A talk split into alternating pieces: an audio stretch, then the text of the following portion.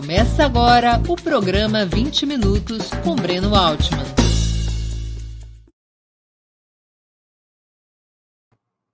Bom dia.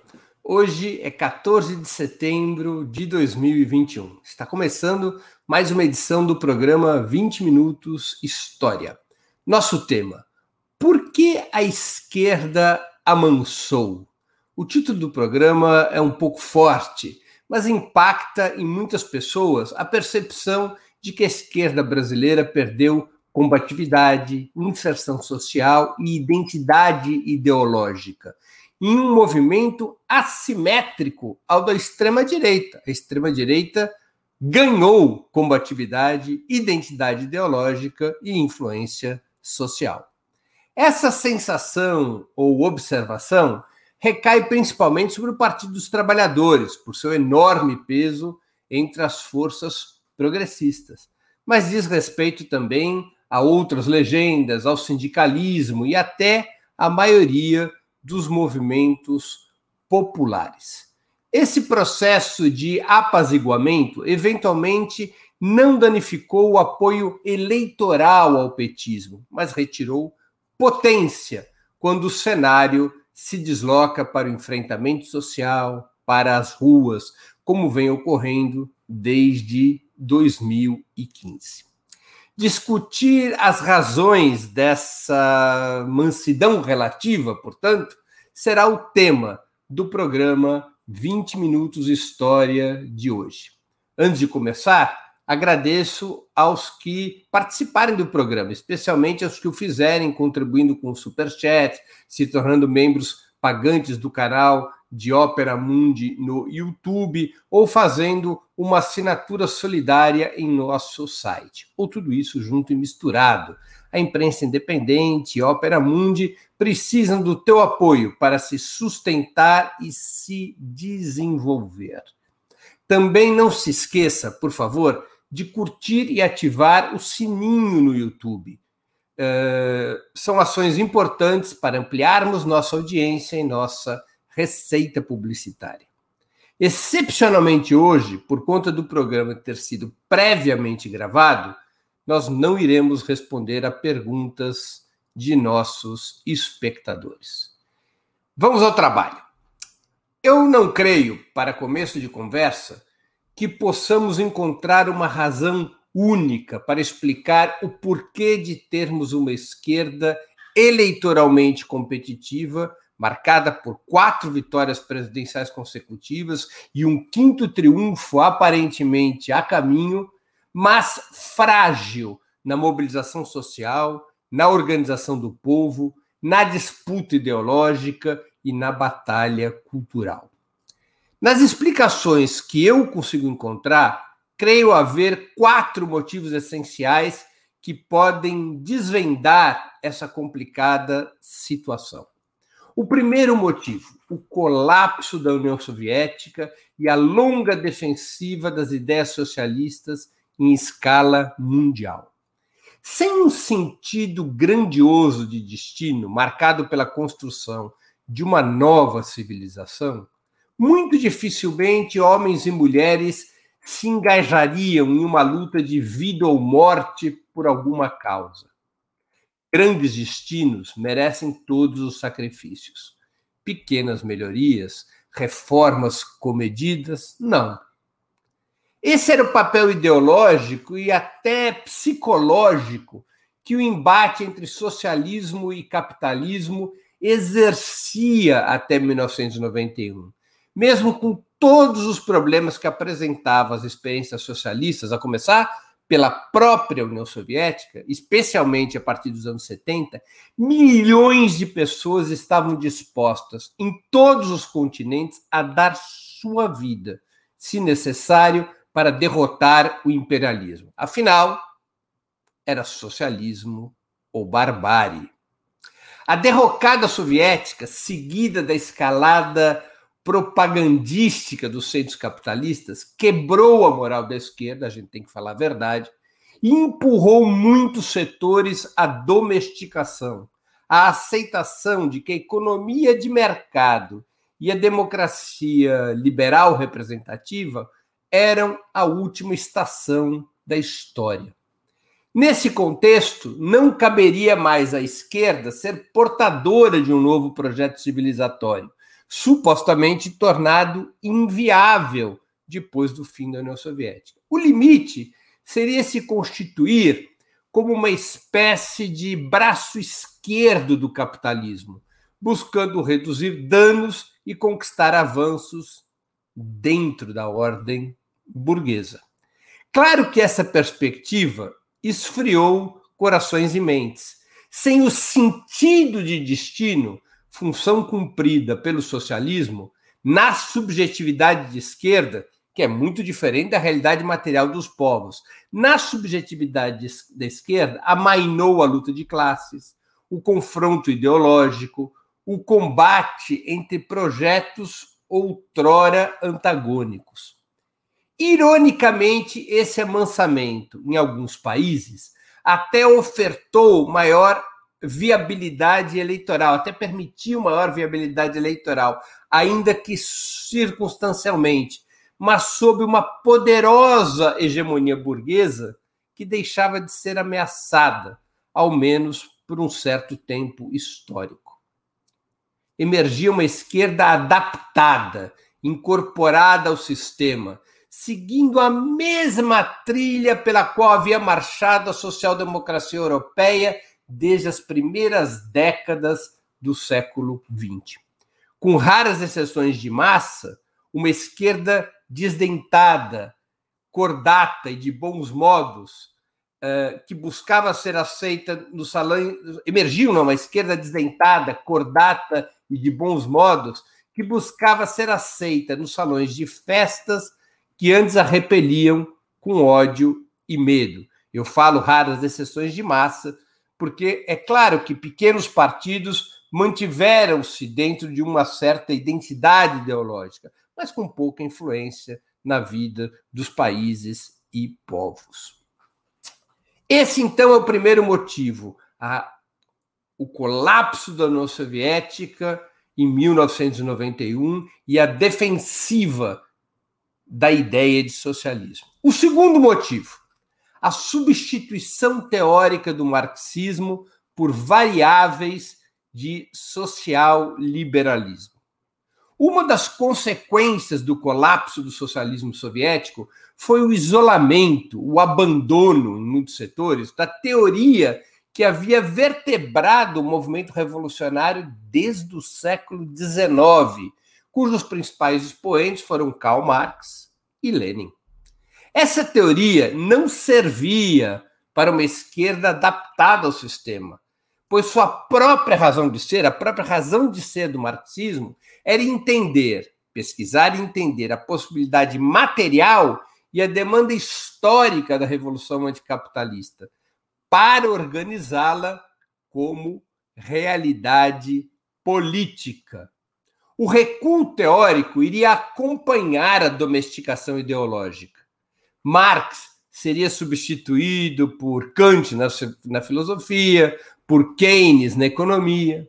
Lenin daria lugar a um Gramsci depurado de sua essência revolucionária, ou até um Norberto Bobbio, entre outros luminares, atrás da confluência entre socialismo e liberalismo. Outros líderes e pensadores da esquerda revolucionária, como Ho Chi Minh, Mao Zedong, Fidel Castro, seriam deixados de lado, às vezes até com homenagens, mas relegados ao passado cultural da esquerda pós-soviética. A esquerda, que assistia sua vontade ser limada pela perda do sentido de destino, também renunciava as suas armas teóricas e políticas mais poderosas, cujo principal arsenal estava exatamente no marxismo e no leninismo. Mesmo poderosos movimentos de rebelião social, que desaguaram em partidos de massa, como foi o caso do Partido dos Trabalhadores no Brasil, sofreram mutações com esses dois primeiros motivos do amansamento aos quais eu já me referi. Fundado em 1980, no calor da luta contra a ditadura e da revolução nicaragüense, forjado pelas greves da classe trabalhadora, durante sua primeira década, o PT rompeu com a velha política dos comunistas brasileiros, que identificava como questão central da vida do país a disputa entre frações distintas da burguesia, uma mais autoritária e pró-imperialista, outra mais progressiva, democrática e nacionalista, ao menos supostamente. Para a orientação do PCB, principal organização da esquerda até 1980, na luta contra a ditadura, a classe trabalhadora não deveria ter como objetivo principal sua própria hegemonia, mas a construção de alianças que viabilizassem a substituição do regime militar por um governo democrático, democrático liberal, democrático representativo, mesmo que fosse um governo democrático sob a direção do grande capital. Essa lógica, que arrastava também o PCdoB, o MR8 e outras organizações, levaria setores da esquerda a participar no colégio eleitoral que elegeu Tancredo Neves e apoiar a chamada Nova República, em 1985. O PT foi por outro caminho. Boicote ao colégio eleitoral depois da derrota das diretas já, oposição cerrada ao governo Sarney e construção de uma via política independente para a classe trabalhadora. Essa orientação permitiu ao petismo, a partir de 1989, assumir protagonismo político pela primeira vez em nossa história recente, o palco principal da disputa política deixava de ser ocupado por frações das elites, por frações da burguesia, e passava a dar lugar para um partido das massas trabalhadoras. Desde 1989 até hoje, o PT disputa as eleições presidenciais com vitórias ou chances de vitória. Mas mesmo o PT, a partir dos anos 90, sofreu com o colapso soviético e a perda de influência das ideias marxistas, embora o PT jamais tenha sido um partido declaradamente marxista. Começaram a ganhar força dentro do partido e nas suas cercanias, que também influenciam um partido de massas como o PT, posições que retiravam de cena o objetivo estratégico do socialismo e defendiam a incorporação de uma variável reformadora do liberalismo, que se contrapunha à tradição marxista da luta de classes, do poder popular e da perspectiva revolucionária. Do ponto de vista da linha política, viria se consolidar uma alteração relevante na formulação do PT nos anos 90. Recapitulemos um pouco. A partir de 1987, com o quinto encontro nacional, o PT definia o que viria, uh, o que viria a ser chamado de estratégia democrática popular. Essa posição, em resumo, propunha a conquista eleitoral da presidência da República e o estabelecimento de um governo capaz de realizar reformas democráticas, antimonopolistas, antiimperialistas e antilatifundiárias. Esse governo, associado aos partidos de esquerda e movimentos sociais, deveria ser capaz de criar uma muralha de resistência à inevitável contra-revolução burguesa, avançando na transição do poder de Estado para as mãos da classe trabalhadora, a partir de choques e rupturas sucessivas. Esse seria, em síntese, de acordo com o PT naquela época, o caminho brasileiro para o socialismo.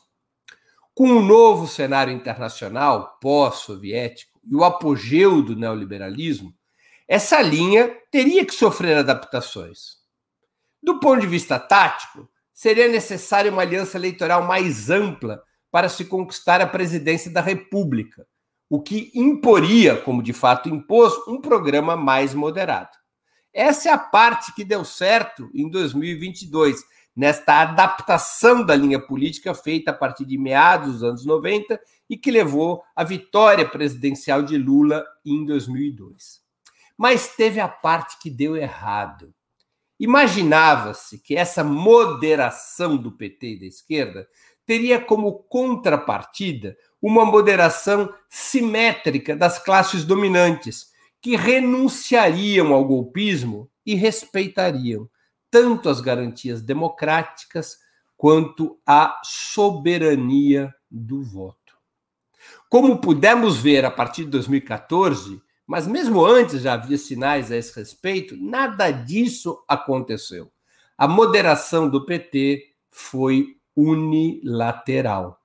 Representou arrefecimento da mobilização popular, evasão de enfrentamentos mais agudos, renúncia à disputa da hegemonia nas instituições não eletivas do Estado, como o sistema de justiça e as Forças Armadas, e concentração de prioridades nas tarefas administrativas de governo.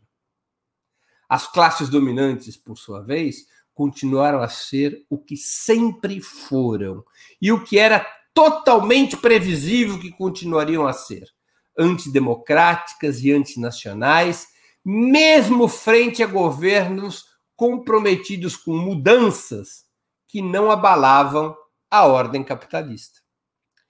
As classes dominantes não agiam assim por maldade, mas porque o capitalismo brasileiro, embora haja muita maldade, mas porque o capitalismo brasileiro depende estruturalmente da superexploração do trabalho, incluindo instrumentos como o racismo e o patriarcado, da dependência externa e do latifúndio.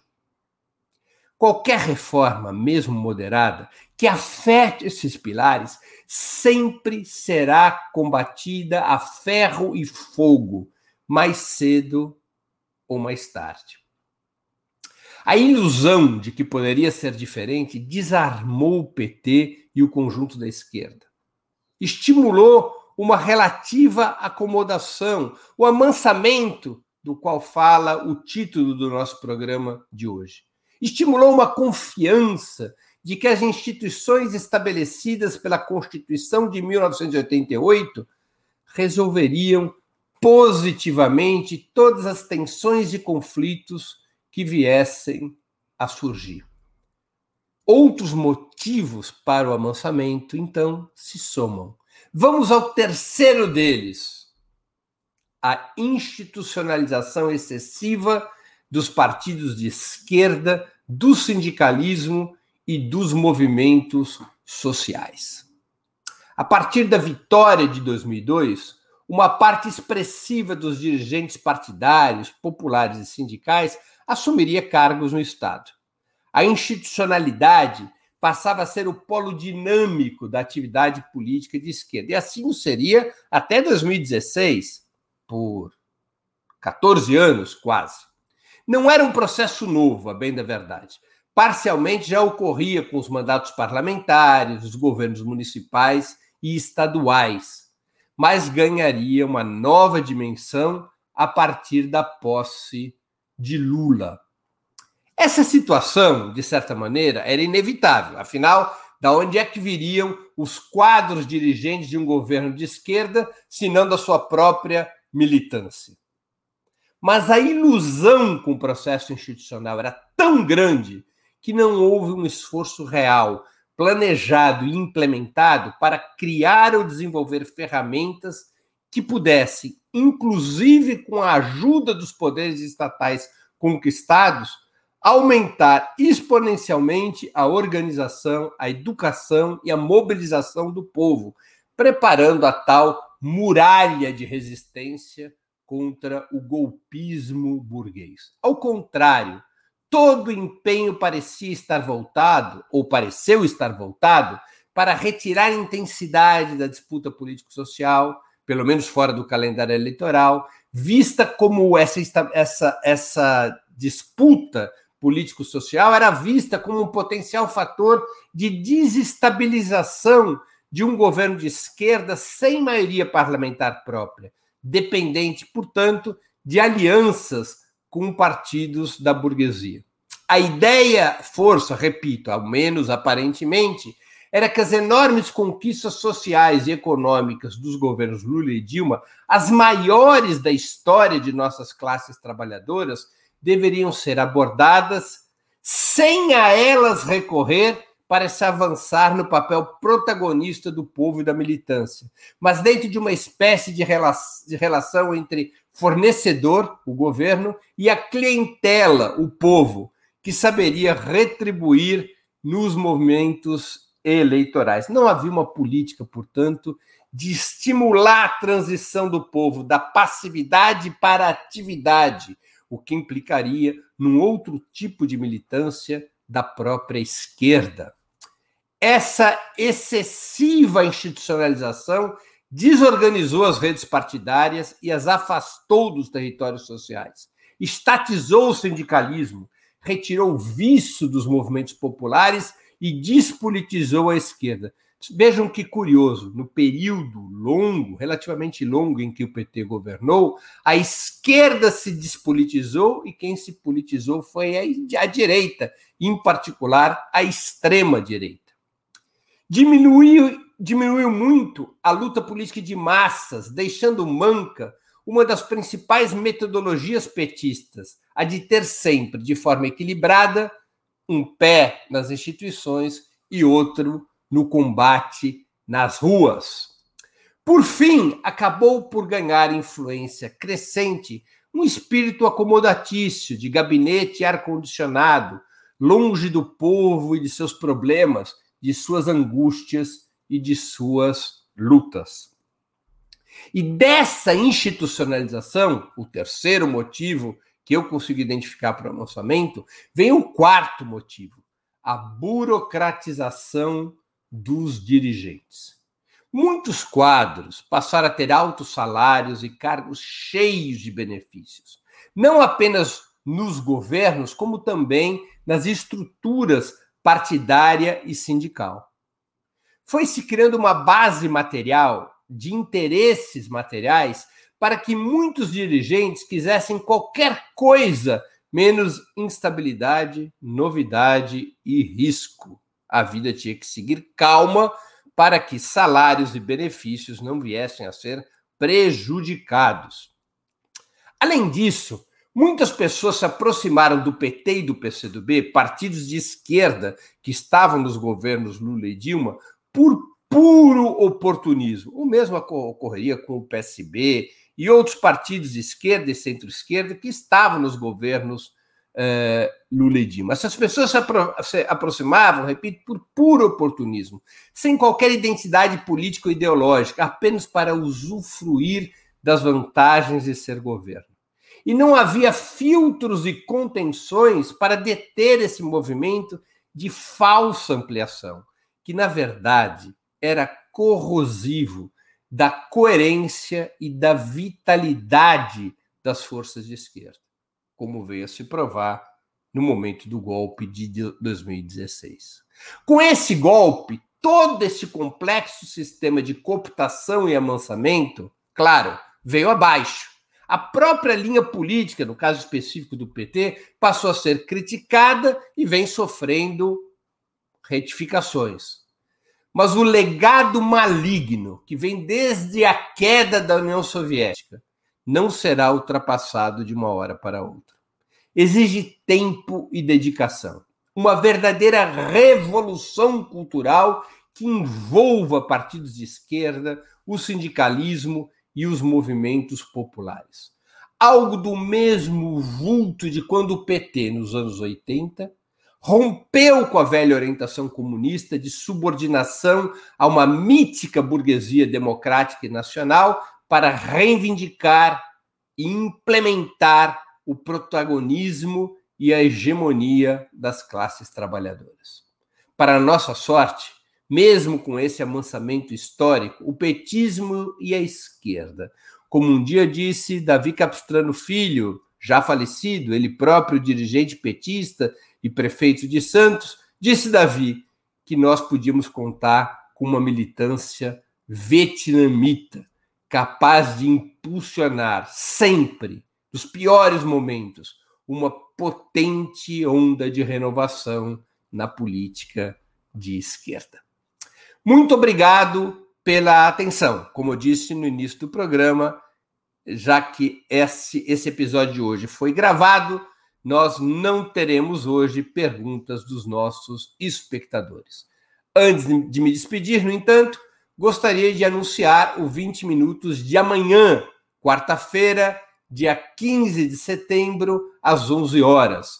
Iremos entrevistar a historiadora Janaína Teles. O tema: Bolsonaro é fruto da impunidade dos militares. O assunto principal será a herança pós-ditadura, forjada pela anistia preventiva de torturadores e assassinos e de seus comandantes, cuja consequência principal tem sido a sobrevivência das ideias e afetos vinculados à ditadura militar. Até amanhã, obrigado pela audiência e um grande abraço. Para assistir novamente esse programa e a outras edições dos programas 20 Minutos, se inscreva no canal do Opera Mundi no YouTube. Curta e compartilhe nossos vídeos, deixe seus comentários. O jornalismo de Opera Mundi é mantido com o seu apoio. Faça uma assinatura solidária em www.operamundi.com.br. Com um pequeno valor mensal, você nos ajuda no desenvolvimento de um jornalismo independente e de qualidade. Obrigado pela audiência e até a próxima.